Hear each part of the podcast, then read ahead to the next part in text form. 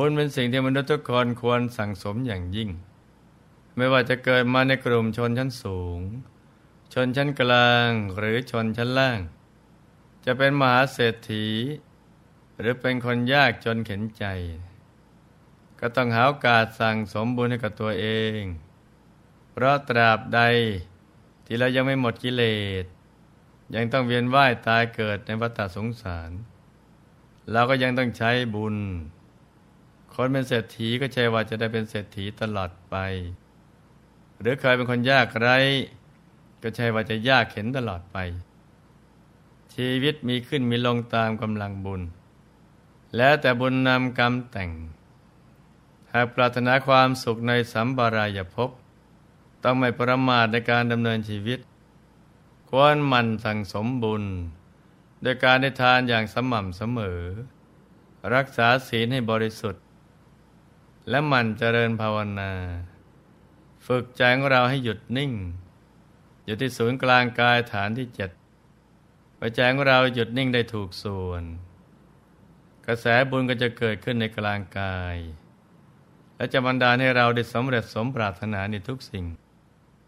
จะเจริญรุ่งเรืองทั้งทางโลกและทางธรรมจนกว่าจะหมดกิเลสก้าวสู่พระนิพพานกันนะจ๊ะพระสัมมาสัมพุทธเจ้าตรัสไว้ในกุตตกนิกายธรรมบทว่าบุคคลไม่ให้ทานด้วยเหตุสองอย่างคือความตระหนี่และความประมาทบัณฑิตผู้รู้แจ้งเมื่อต้องการบุญพึงให้ทานคนตระหนี่กลัวความยากจนย่อมไม่ให้อะไรอะไรแก่ผู้ใดเลยความกลัวจนนั่นแหละจะเป็นภัยแก่คนผู้ไม่ให้คนตระหนี่ย่อมกลัวความอยากข้าวอยากน้ำความกลัวนั่นแหละจะกลับมาถูกต้องคนพาลทั้งในโลกนี้และโลกหน้าเพราะฉะนั้นบัณฑิตพึงครอบงำมลทินกำจัดความตระหนี่เสียพึงให้ทานเถิดเพราะบุญเป็นที่พึ่งของสัตว์ทั้งหลายในโลกหน้าความตระหนี่และความประมาทเป็นเหตุทำให้คนเราเนี่ยไม่ยอมให้ทานที่ตระหนี่เพราะเหตุผลก็คือตั้งแต่กลัวทรัพย์จะหมดกลัวตัวเองจะลำบากกลัวยากจนกลัวเสียประโยชน์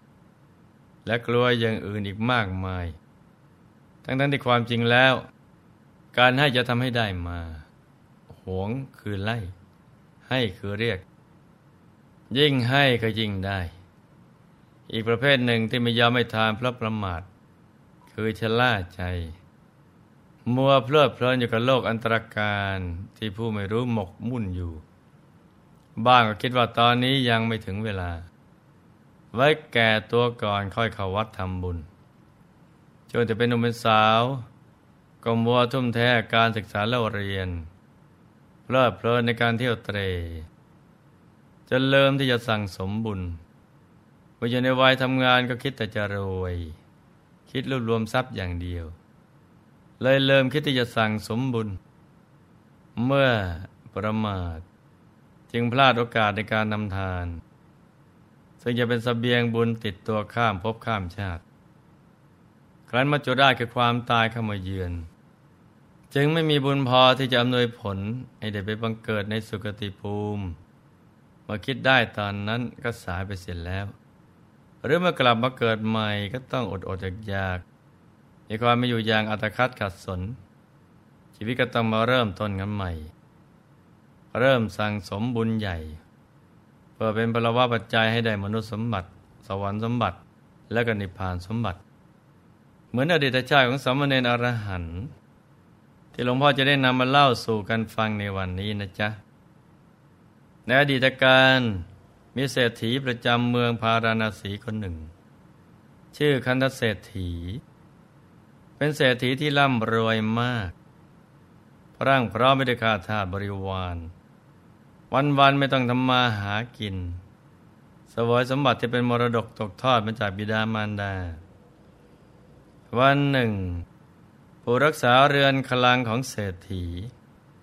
ได้เปิดประตูห้องสำหรับเก็บทรัพย์ขนออกมาตรวจดู แล้วชี้แจงให้เศรษฐีทราบว่า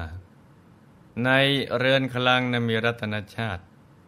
แก้วแหวนเงินทองจำนวนเท่าไหร่บ้างทรัพย์ส่วนนี้เป็นของบิดามารดาซึ่งหามาได้ด้วยน้ำพักน้ำแรงทรัพย์ส่วนนี้เป็นของบรรพบุรุษที่ปู่ย่าตายายได้รวบรวมเอาไว้ซึ่งที่ผ่านมานั้นหมู่ญาติยังไม่ได้นำออกไปใช้จ่ายเลยทรัพย์สมบัติจึงมีมากมายเต็มเรือนคลังเศรษฐีตรวจดูกองทรัพย์แล้วถามคนดูแลว่าแล้วทำไมบรรพบุรุษของเราจึงไม่เอาทรัพย์เหล่านี้ไปด้วยเรามันได้รับตอบให้ชวนคิดว่าที่ว่าผู้ที่ยาวทรัพย์ไปด้วยนั้นน่ะไม่มีหรอกอันที่จริงสัตว์ทั้งหลายเอาแต่กุศลกับอกุศลที่ตนได้ทำเอาไว้เท่านั้นไปด้วยได้ส่วนนอกนั้นก็ทิ้งไว้บนโลกนี้แหละเศรษฐีจึงคิดว่าบรรพบุรุษของเราพากันสั่งสมทรัพย์ไว้แล้วก็ละทิ้งไปเสียเพราะเป็นผู้ไม่ฉลาดในการนำทรัพย์ไปด้วยตัวเรานี่แหละจะเป็นผู้ถือทรัพย์นี้ติดตามไปด้วยอย่างไรก็ตามวิธีการขนเอาทรัพย์ไปด้วยของคันธเศรษฐีนั้นไม่ใช่ว่าจะทำถูกหลักวิชาที่มดินักปราชญ์ทั้งหลายท่านทำกันนะจ๊ะคือแทนที่จะคิดว่าเราจะนำทรัพย์ออกด้วยการให้ทานหรือจากทำการบูชาพระสัมมาสัมพุทธเจ้าและพระสาวกหรือบูชาพระสถูปเจดีย์โดยรัตนชาติที่มีอยู่เขากลับคิดไปอีกอย่างหนึ่งว่าเราจะบริโภคใช้สอยทรัพย์เหล่านี้ให้หมดเราจะขนมาแบ่งสรรปันส่วนเพื่อใช้จ่ายไปตลอดทั้งชาติไม่ให้เหลืออะไรเอาไว้เลยคันธเศรษฐีได้สละทรัพย์แสนกหาปณะให้ทำซุ้มที่อาบน้ำซึ่งทำด้วยแก้วผลึกสายทำกระดานสำหรับอาบน้ำซึ่งทำด้วยแก้วผลึกเหมือนกันให้ทำบัลลังก์สำหรับนั่งให้ทำถาดทองสำหรับใส่โภชนะให้ทำมณฑปขนาดย่อมในที่บริโภคซึ่งมีความวิจิตรการตามากให้ทำเตียงรองถาดโภชนะให้สร้างสีหบัญชรไว้ในคฤหาสน์ซึ่งสิ่งก่อสร้างแต่ละอย่างนั้นหมดงบประมาณไปหลายแสนกหาปณะนอกจากนี้เศรษฐียังต้องจ่ายทรัพย์พันหนึ่งเพื่อเป็นค่าอาหารเช้าทรัพย์อีกพันหนึ่งเพื่อเป็นค่าอาหารกลางวันและอีกพันหนึ่งเพื่อเป็นค่าอาหารเย็นส่วนในวันเพ็ญได้สั่งจ่ายทรัพย์แสนหนึ่งไม่ใช่เพื่อจัดอาหารถวายพระหรือบริจาคทานให้กับพวกคนยากไร้นะจ๊ะถ้าให้ไปซื้ออาหารที่มีรสเลิศที่สุดในพระนครมารับประทานเองในวันที่บริโภคภัตนั้นท่านเศรษฐีได้สละทรัพย์แสนหนึ่งตกแต่งพระนครใช้คนเที่ยวตีกลองประกาศว่ามหาชนยังพากันมาดูการบริโภคภัตของคันธเศรษฐีมหาชนได้ยินข่าวก็อยากจะรู้ว่าเศรษฐีจะมีวิธีการบริโภคอาหารอย่างไรบ้างจึงชักชวนกันไปดูอย่างหนึ่งแน่นทีเดียวฝ่ายคันธเศรษฐีนั่งบนแผ่นกระดานมีมูลค่าหนึ่งแสนกหาปณะในซุ้มอาบน้ำซึ่งจัดตกแต่งอย่างดีอาบน้ำด้วยหม้อน้ำหอมสิบหกหม้อเปิดสีหบัญชรออกมาดูมหาชนที่กำลังมารอดูตัวเองบริโภคภัตและเดินมานั่งบนบัลลังก์อย่างสบายอารมณ์พวกคนใช้วางถาดทองไว้บนเตียงรองคดโภชนะมีค่าหนึ่งแสนเพื่อเศรษฐีท่านเศรษฐีมีหญิงนักฟ้อนแวดล้อมค่อยๆบริโภคโภชนะที่มีรสอร่อยอย่างเบิกบานสำราญใจประดุจเทพบุตรกำลังเสวยอาหารทิพย์มหาชนที่มาเห็นกิริยาการของเศรษฐีต่างก็มีความรู้สึกร่วมด้วยเหมือนกับว่าตัวเองเป็นส่วนในการบริโภคภัตนั้นเศรษฐีเสวยสุขที่เกิดจากการกินอาหารที่มีค่าวันแล้ววันเล่าเป็นเดือนเป็นปีและหลายๆปีด้วยความเป็นผู้รู้จักจัดสรรบริหารทรัพย์แม้ว่าทรัพย์จะร่อยหลอลงไปแต่ก็ลดลงตามส่วนที่ตัวเองได้จัดสรรไว้แล้ว ในวันหนึ่งได้มีหนุ่มชาวชนบทคนหนึ่งบรรทุกฟืนใส่เกวียนคันเล็กๆเพื่อต้องการแลกเปลี่ยนเสบียงอาหารได้ไปถึงนครพาราณสีและขอพักอยู่ในบ้านของสหายจากวันนั้นเป็นวันเพ็ญบริวารเศรษฐีจึงได้เที่ยวตีกลองประกาศในพนครตามปกติว่าให้มาดูการบริโภคของท่านคันธเศรษฐีสหายจึงได้ชักชวนหนุ่มชาวชนบทว่าเพื่อนถ้าทางการบริโภคพัดของคันธเศรษฐีเพื่อนเคยเห็นหรือเปล่าเราลองไปดูกันเถิดเนื่องจากหนุ่มชาวชนบทเห็นว่าดีกว่าอยู่ว่างๆจึงขอติดตามเพื่อนไปชมด้วยเมื่อไปถึงก็ได้เห็นมหาชนพากันผูกเก้าอี้ซ้อนๆกันให้สูงขึ้นเหมือนอัศจรรย์เพื่อจะได้มองเห็นท่านเศรษฐีและอาหารที่มีรสเลิศแม้จะไม่ได้รับประทานเพียงได้มองเห็นและได้กลิ่นหอมๆของอาหารและดอกไม้หอมชนิดต่างๆที่ชอยมาก็ชื่นอกชื่นใจกันแล้วฝ่ายสหายชนบทพอได้สูดกลิ่นพัดจะมีกลิ่นหอมหวนยวนใจ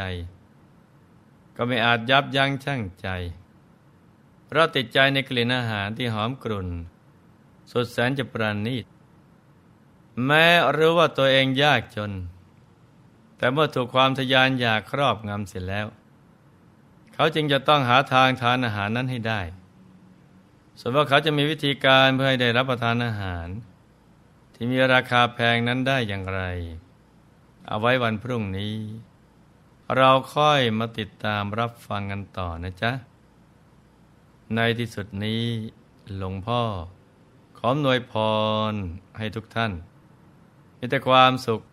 ความเจริญรุ่งเรืองให้ประสบความสำเร็จในชีวิตในภารกิจหน้าที่การงานและสิ่งที่พึงปรารถนาให้มีมหาสมบัติจักรพรรดิตักไม่พร่องมาเกิดขึ้นเอาไว้ใช้สร้างบารมีอย่างไม่รู้หมดสิ้นให้สุขภาพพรรณนามัยสมบูรณ์แข็งแรงมีอายุขัยยืนยาวได้สร้างบารมีกันไปนานๆให้ครอบครัวอยู่เย็นเป็นสุขเป็นครอบครัวแก้วครอบครัวธรรมกายครอบครัวตัวอย่างของโลกให้มีดวงปัญญาสว่างไสวเข้าถึงพระธรรมกายได้โดยง่ายโดยเร็วพลันจงทุกท่านเทอญธรรมกายเจดีย์